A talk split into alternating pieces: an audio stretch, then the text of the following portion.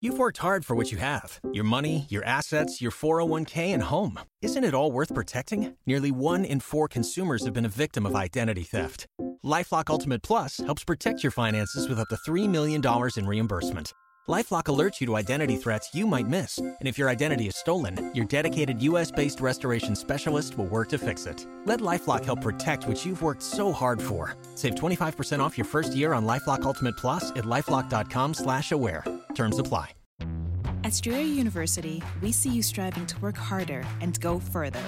That's why we provide you with the tools you need to get there, like offering a brand new laptop when you enroll in a bachelor's program so you can do your coursework anytime, anywhere, and always keep striving.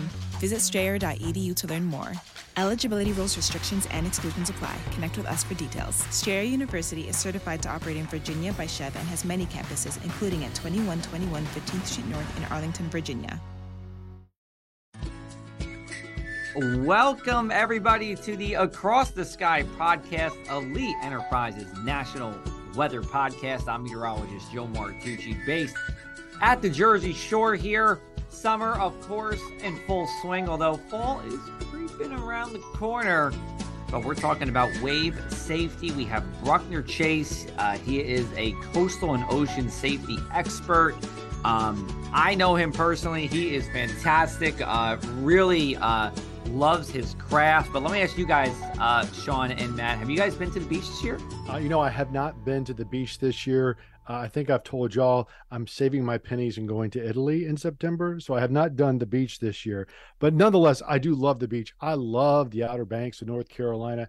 And I really liked what Bruckner had to say about the differences between some of the, the hazards on the East Coast versus the West Coast, not having been really uh, spent a lot of time at the West Coast beaches. Uh, it, it's nice to see this this broader broader scope that he was able to to, to bring us in on. And I have not made a beach trip either uh, this summer. Of course, I am in Chicago. Now, we do have beaches in Chicago. They're just lake beaches. And if you've never been on the Great Lakes, uh, you've never been to Chicago, when you are staying on Lake Michigan, you think you're at the ocean. Somebody just dropped you down, you'd be like, I'm at the ocean, right? Uh, no, the lake is just that big. it is the ocean, you get wave action on it. Uh, so I have been to a Chicago lake beach, but not an ocean beach this summer. I've always been a little bit nervous. I got to be honest about going to the beach. And I feel like oftentimes I think, oh, if I just want to swim, I'm just going to get in a pool because there is the uncertainty about the ocean. Of course, there's the everything that gets overblown about sharks, and I'm not worried about that. But there is the unknown about, you know, what is in the water. Are there rip currents out there? What are other things you know this is this is the wild. You're not in a contained controlled situation. You're exposed to the elements and everything that's out in the ocean. So talking about beach safety and the hazards at the beach, again, most of the time it's gonna be fine, but it is always in the back of your mind. It's like, uh, it's like one more thing to be concerned about. So I think that's why it was just great to bring him on and kind of talk about all the different things you do need to keep him about. You can definitely have a great time at the beach, but things to keep in mind to make sure you stay safe. Absolutely. Without further ado, we'll jump into it. Let's talk to Bruckner Chase about ocean and water safety.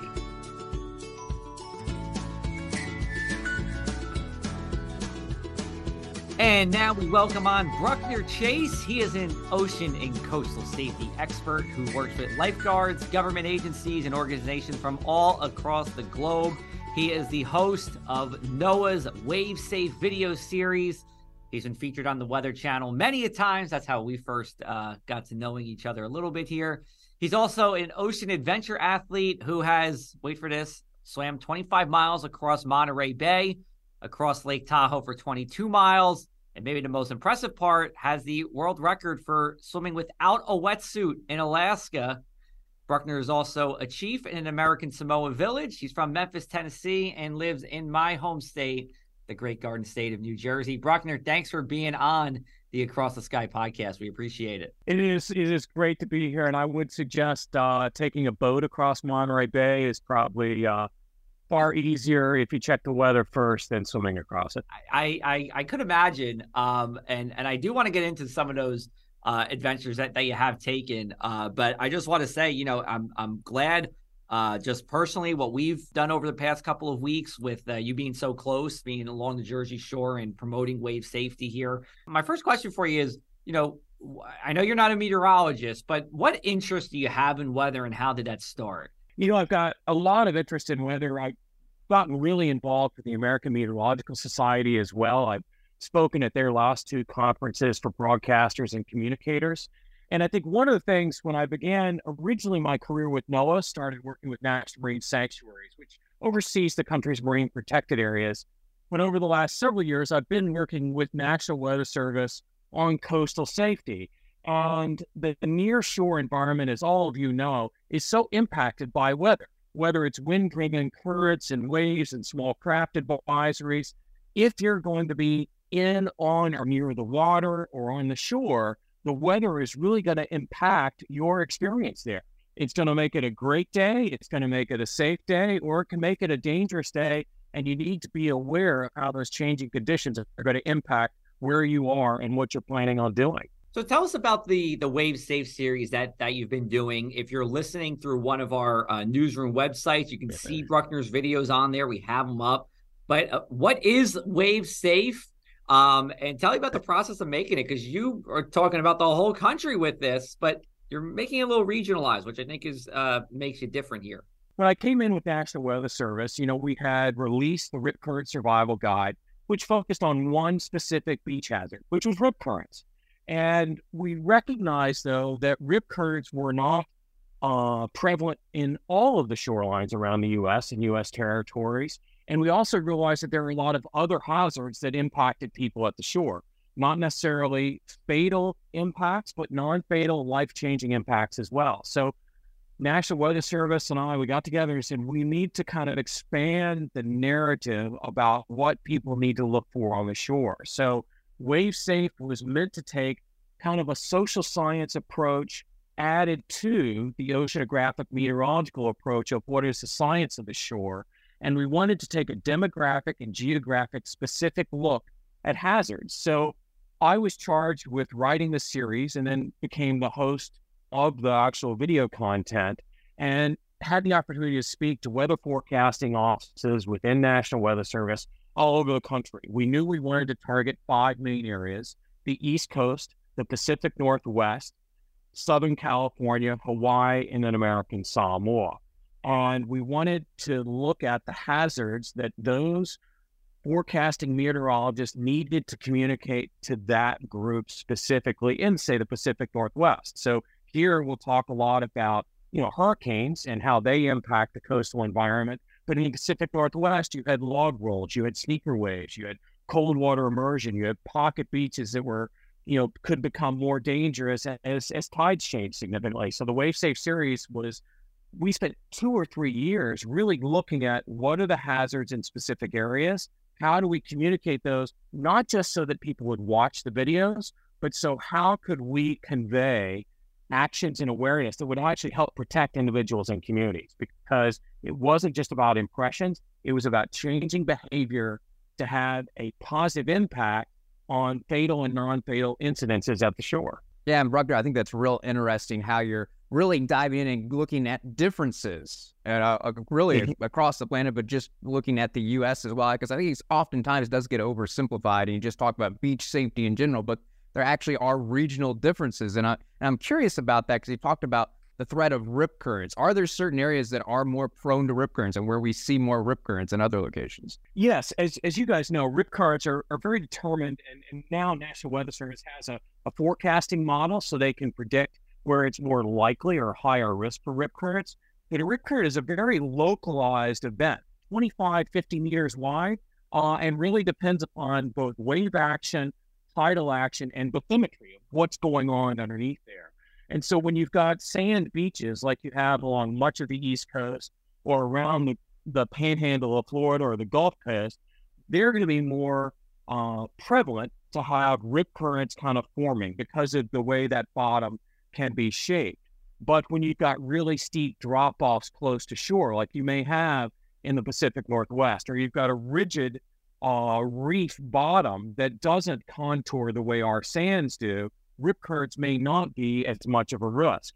And we often look at uh, Surf Life Saving Australia, which is kind of the gold standard around the country for not just protecting the beaches, but really gathering information about beach going communities and putting that towards actionable stuff that their surf life saving clubs can implement to keep people safe.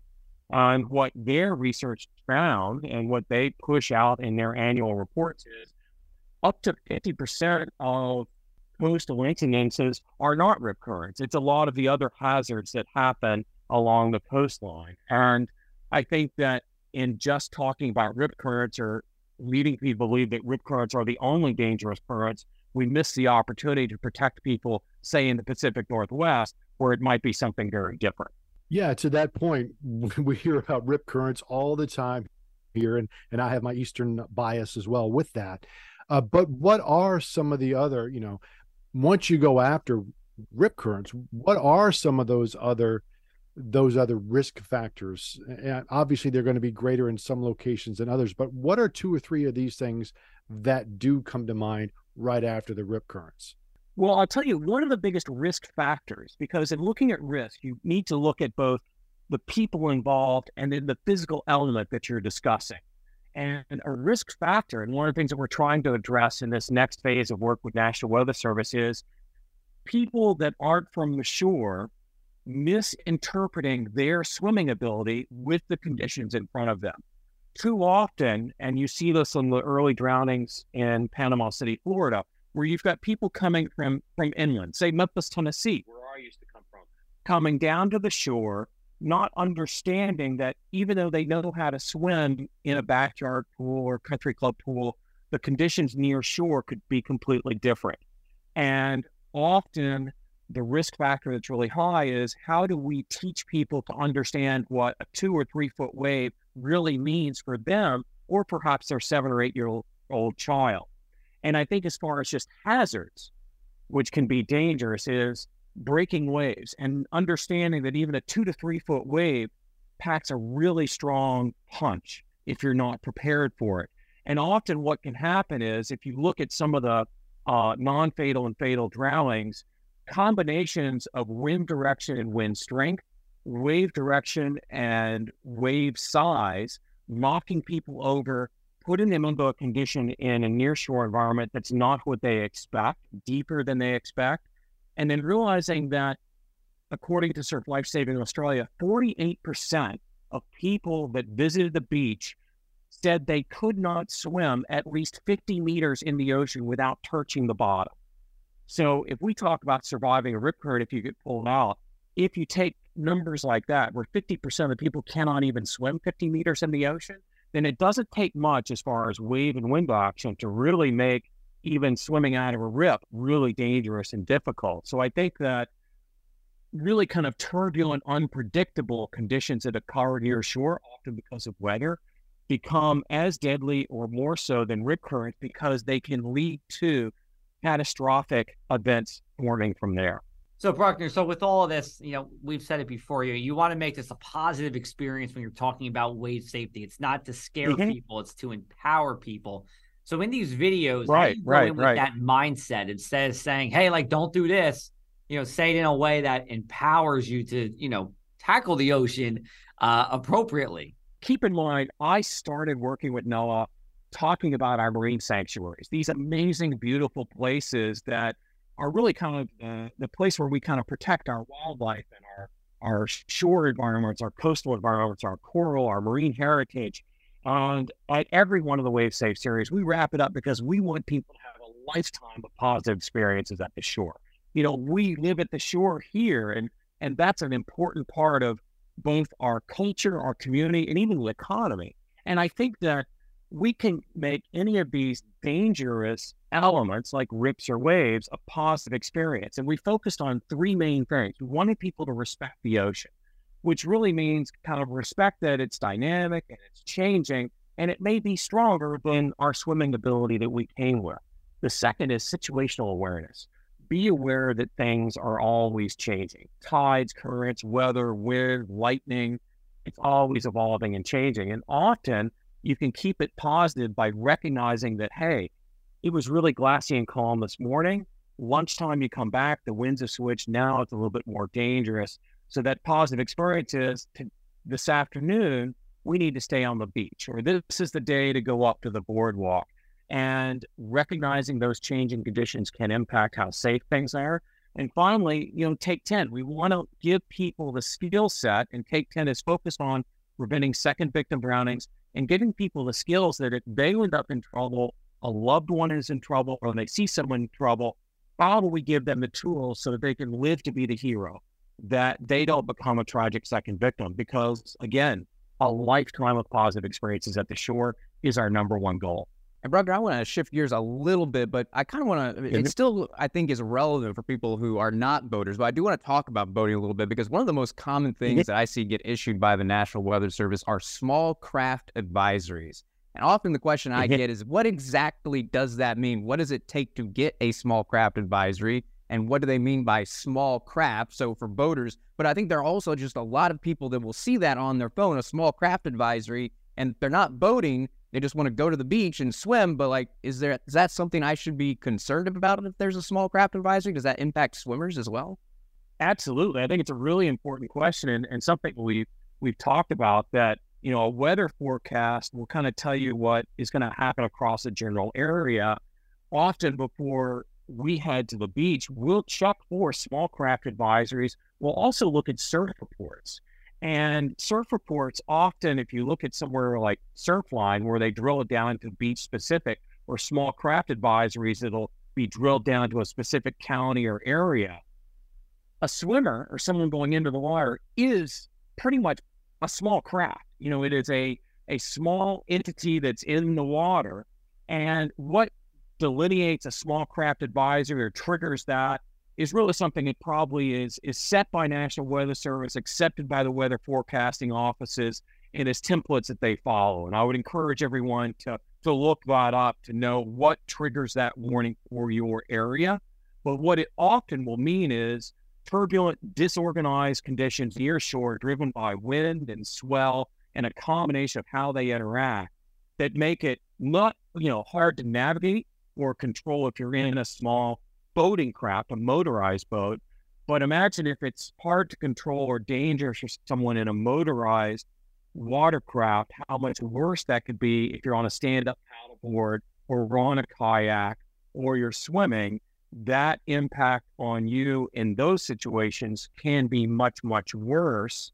Even if you just look at offshore winds, that often would be a, a component in a small craft advisory, pushing someone further away from the beach into dangerous situations in which they cannot get themselves back to shore. All right. Well, we're going to take a brief break. And on the other side, we're going to have more with Bruckner Chase. You're listening to the Across the Sky podcast.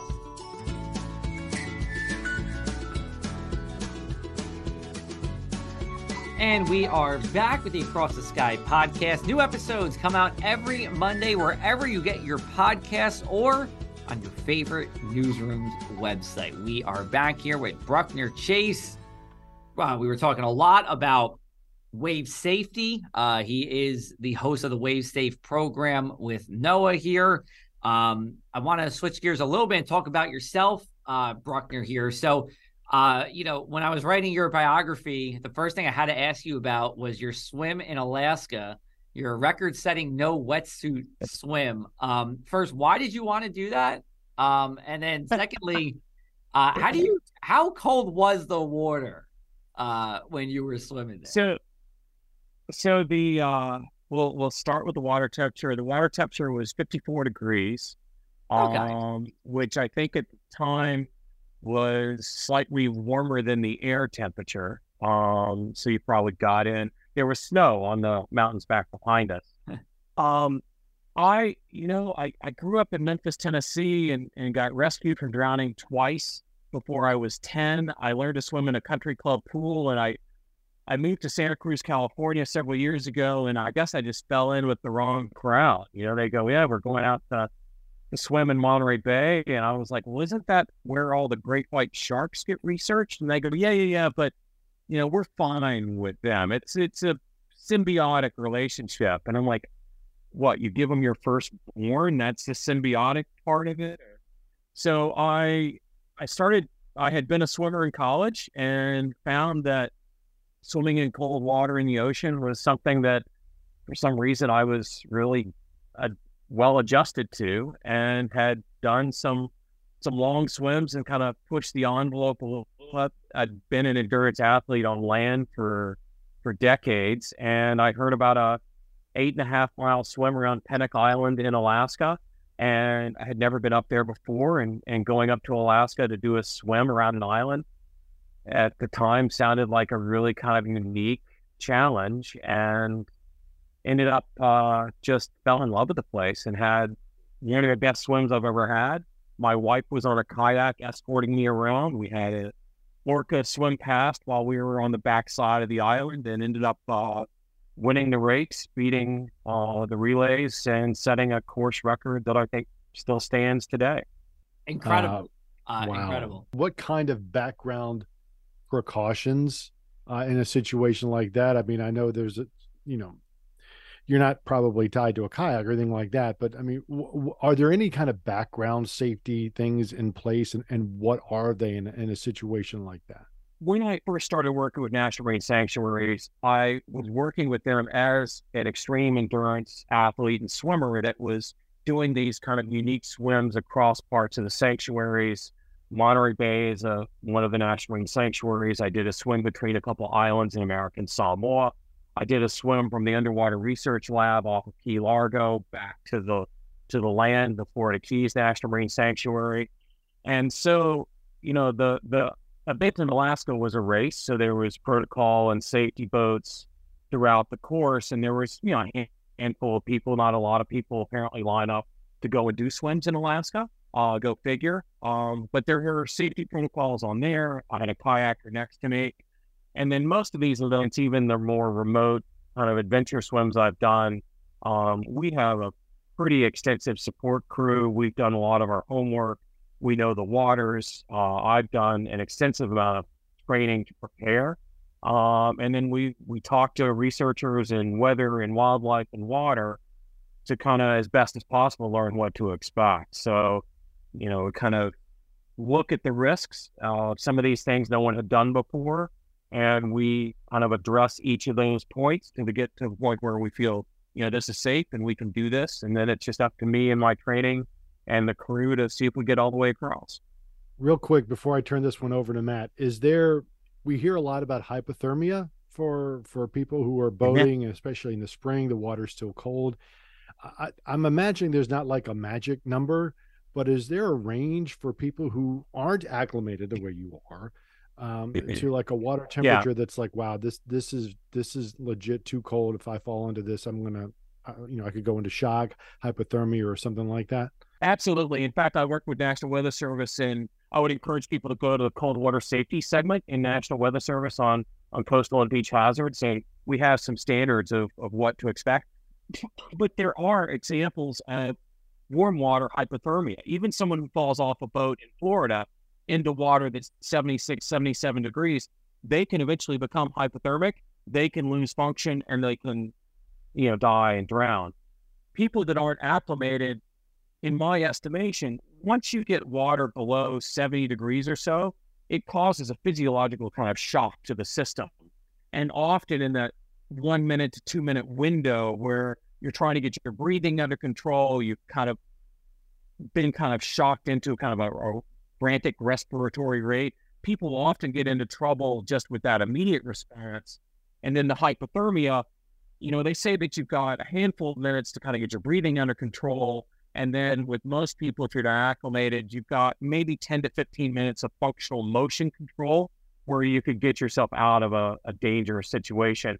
Um, many times, obviously, if you fall through a frozen lake into really cold water that's 32, 33 degrees, the effect is going to be even faster. Um, but even in 55, 58 degree water in the Pacific Northwest, someone who gets knocked off of a cliff, say by a wave, fall into that water, they don't have a lot of time to get out of that water and self rescue before they end up becoming a victim. And that's, you know, I spent some time working with the Coast Guard Rescue Swimmer Program, and really what they try to do is if someone can stay calm and afloat, it gives rescuers time to get to them. And and sadly, cold water really cuts down on that that time that someone can keep themselves above water and safe. And kind of sticking with the time theme, even when we're not talking about water temperature, is there a recommended amount of time? And I think this is especially important when it comes to, you know, parents and their kids because they see their kids having a fun time at the beach, playing in the water. You know, everything looks good, but at some point you don't mm-hmm. want to interrupt the fun. But is there a time amount that the kids should be in the water before they need to come out and at least take a break? Like, what kind of a, a time window should parents be keeping an eye on? It's like, you know, maybe my kid's been out there a little bit too long, might be getting a little bit too tired, might become more susceptible to the waves or you know the, you know just uh, you know reaching that point of exhaustion what is kind of like a time window people should kind of keep in mind when they're in the water before they need to come out and at least take a break for a little while really the question you're asking really kind of draws on some of my training as a, a wilderness first responder and, and just hypothermia itself whether it's it's water or air and looking for the early warning signs of that which is you know uncontrolled shivering loss of motor control you know, discoloration in lips and fingertips and stuff. So parents watching for those early signs in the hypothermia continuum and getting your kids out of the water and warming them up so that that doesn't, you know, doesn't kind of progress. But that's also, you know, the same with surfers. I mean, you can get to the point where you can lose control and maybe not be able to paddle back again. And then, so really kind of intervening, recognizing the early stages of hypothermia, if it's because you're at the shore in the water or just along the shore and the wind and cold temperatures are kind of impacting you. But recognizing those early signs of hypothermia and intervening before it progresses to a dangerous point. Hey, Bruckner, I'm going to uh, turn to lifeguarding a little bit. I know you do a little bit of lifeguarding work yeah. here at the Jersey Shore. Um, and, you know, you said you're someone, you, you've done a lot of work with Australia. Um, I'm kind of curious, like, could you compare lifeguarding here in the United States to Australia? Like, what are some best practices that we're doing? What are best practices that people in Australia are doing? Um, and have you been able to bring over some, you know, concepts from Australia to the U.S. and, and vice versa? Well, I've been really lucky. I'm I'm with the Upper Township Beach Patrol in Strathmere in South Jersey. I'm also with the Mooloolaba Surf Lifesaving Club in Australia. Um, I've worked with Surf Lifesaving Australia and Surf Lifesaving Queensland on a, on a larger level on some programs. I've also spent some time in Poland working with their lifesaving community. So I've, I've been able to kind of absorb and look at how people protect the community and how people protect some very diverse shorelines with very varying resources. And I think that the main thing is lifeguards need to do a good job of educating the community clearly indicating where there are dangers that people should be aware of. And then hypothetically, the best case is intervening so that, you know, lifeguards don't need to get wet, but a preventative approach to guarding some of these areas will keep everyone safe. I mean, there are instances of lifeguards uh, being injured or, or, passing away tragically during rescues. Um, I've spent some time in Hawaii and while we were filming Wave Safe, we actually had to uh, rescue a, a, patron that was visiting from Minnesota that got into trouble, and I helped one of the lifeguards uh, bring them in at Waikiki. But I think the best practice is clearly communicating to the community what the dangers are for that specific beach, uh, being consistent with how you communicate. And I think one of the best practices that I really appreciate in Australia is they're a national organization that sets the standard for all the surf lifesaving clubs. So you have a very uniform process of communicating beach hazards, uniform behavior and operations across each surf lifesaving club. And I find that it's a little bit different in the US because um, it's not as mandated across the entire country. So there are a lot of regional differences, which often falls to the beachgoer to recognize and look for what do I need to know and how is it communicated at this specific agency and at this location? Yeah, and before we wrap up here, uh, I, I, just kind of want to go with your big takeaway. I mean, if you have that one message that you want to get out to people when you're talking about safety at the beach, what is what is that big takeaway message?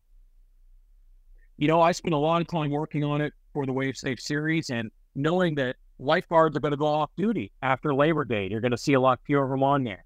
The takeaway: three things respect the ocean. And that is respecting the dynamic environment that may be stronger, more powerful than what you've experienced in the past.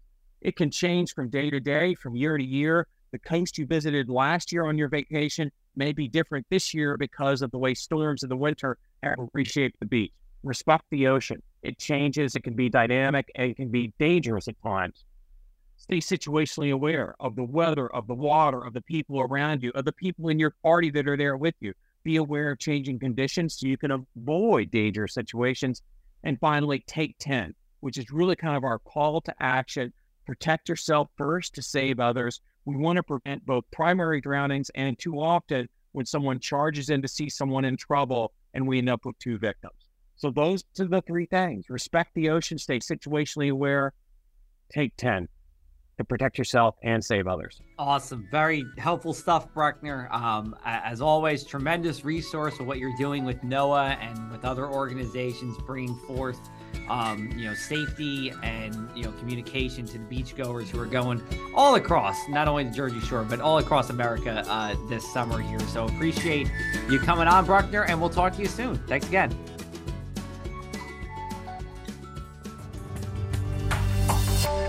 Looking beyond the atmosphere, here's Tony Rice with your astronomy outlook. The Perseid meteor shower peaks this weekend, and it's one of the three most active meteor showers of the year. But this one has the benefit over December's Geminids or January's Quadrantids of peaking at a time where you don't have to bundle up to see them. Nearly every article on the Perseids mentions the number 100 when discussing how many meteors might be seen. And some use the only slightly more accurate phrase up to 100. The reality is, most of us won't see nearly that many. That century number comes from the Zenith Hourly Rate, or ZHR. This is a handicapping system of sorts used to correlate reports of meteor activity from around the world. That zenith part means it's being calculated on the radiant or point in the sky where the meteors appear to be coming from, being directly overhead, something that's only possible to happen at one latitude, and only for a brief time. ZHR also mathematically eliminates light pollution and clouds, the real enemy of seeing the most meteors.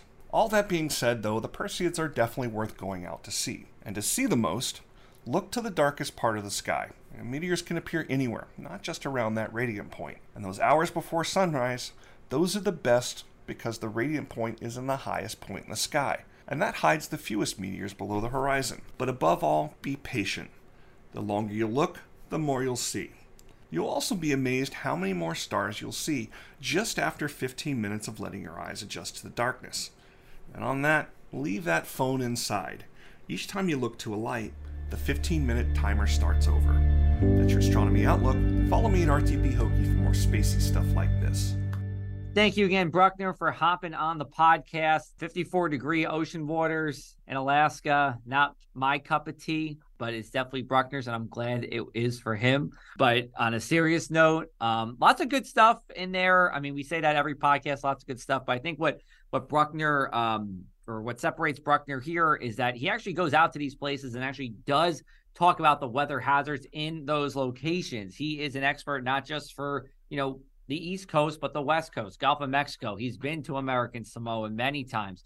Um, so he really has all of the United States, you know, in terms of the shore and what hazards it can bring on lock and how to empower all of us as we go, you know, to the beach, to the bays uh, for the rest of the summer here. Yeah. I mean, it's funny because I can't imagine swimming in 50 odd degree water. I mean, I would just lock up in a hurry. Once it gets below 70, I'm just not a very happy happy dude. I've swam in some 60s, upper 60s, you know, when I've gone to the beach, I'm like, I'm stubborn. I'm just going to wade in it, maybe ride a couple of waves, and then that's done. Uh, but you know, you've got to acclimate to that stuff. Um, the, the idea that that you could go, you know, hypothermia could set in at 74, 75 degree water. Uh, that's a little shocking to me, to be honest. I think Bruckner is a, a candidate for most interesting man in the world Mm-hmm, right.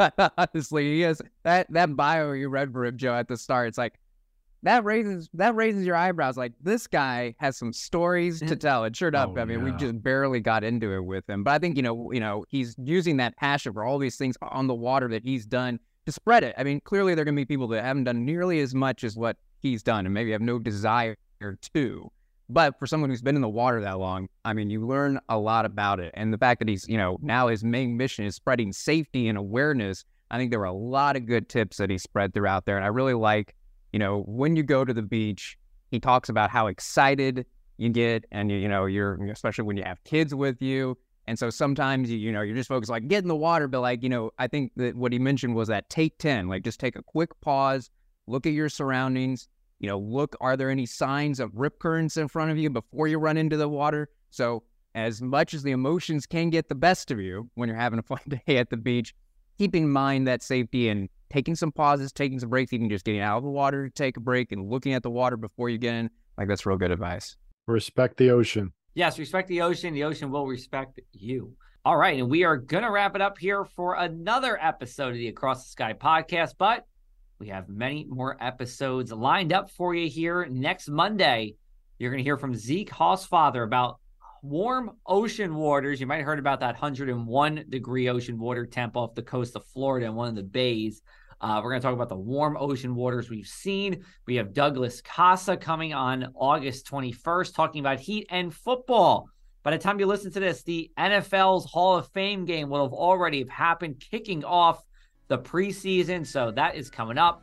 And then on uh, Labor Day weekend, we're going to have Sally Warner uh, talking about warming the deep oceans from hurricanes. Uh, and that is very important as well. So we have a number of episodes lined up here. We always like to keep it timely with the time of year. So we're talking, you know, a lot about the ocean, a lot about hurricane season, and you know, a little bit of football too. Uh, and we'll have more fall topics as we get after the Labor Day holiday. But for meteorologist Sean Sublette, meteorologist Matt Holiner, I'm Joe Martucci. Thanks for listening to the Across the Sky podcast. At Strayer University, we've been empowering students to pursue their goals for over 130 years. From innovative degree programs and helpful tools to campus locations focused on creating community for international students, we can help you find your way forward. We even offer international students 25% off tuition on select degree programs. Visit strayer.edu to learn more. Eligibility rules, restrictions, and exclusions apply. Strayer University is certified to operate in Virginia by SCHEV and has many campuses, including at 2121 15th Street North in Arlington, Virginia.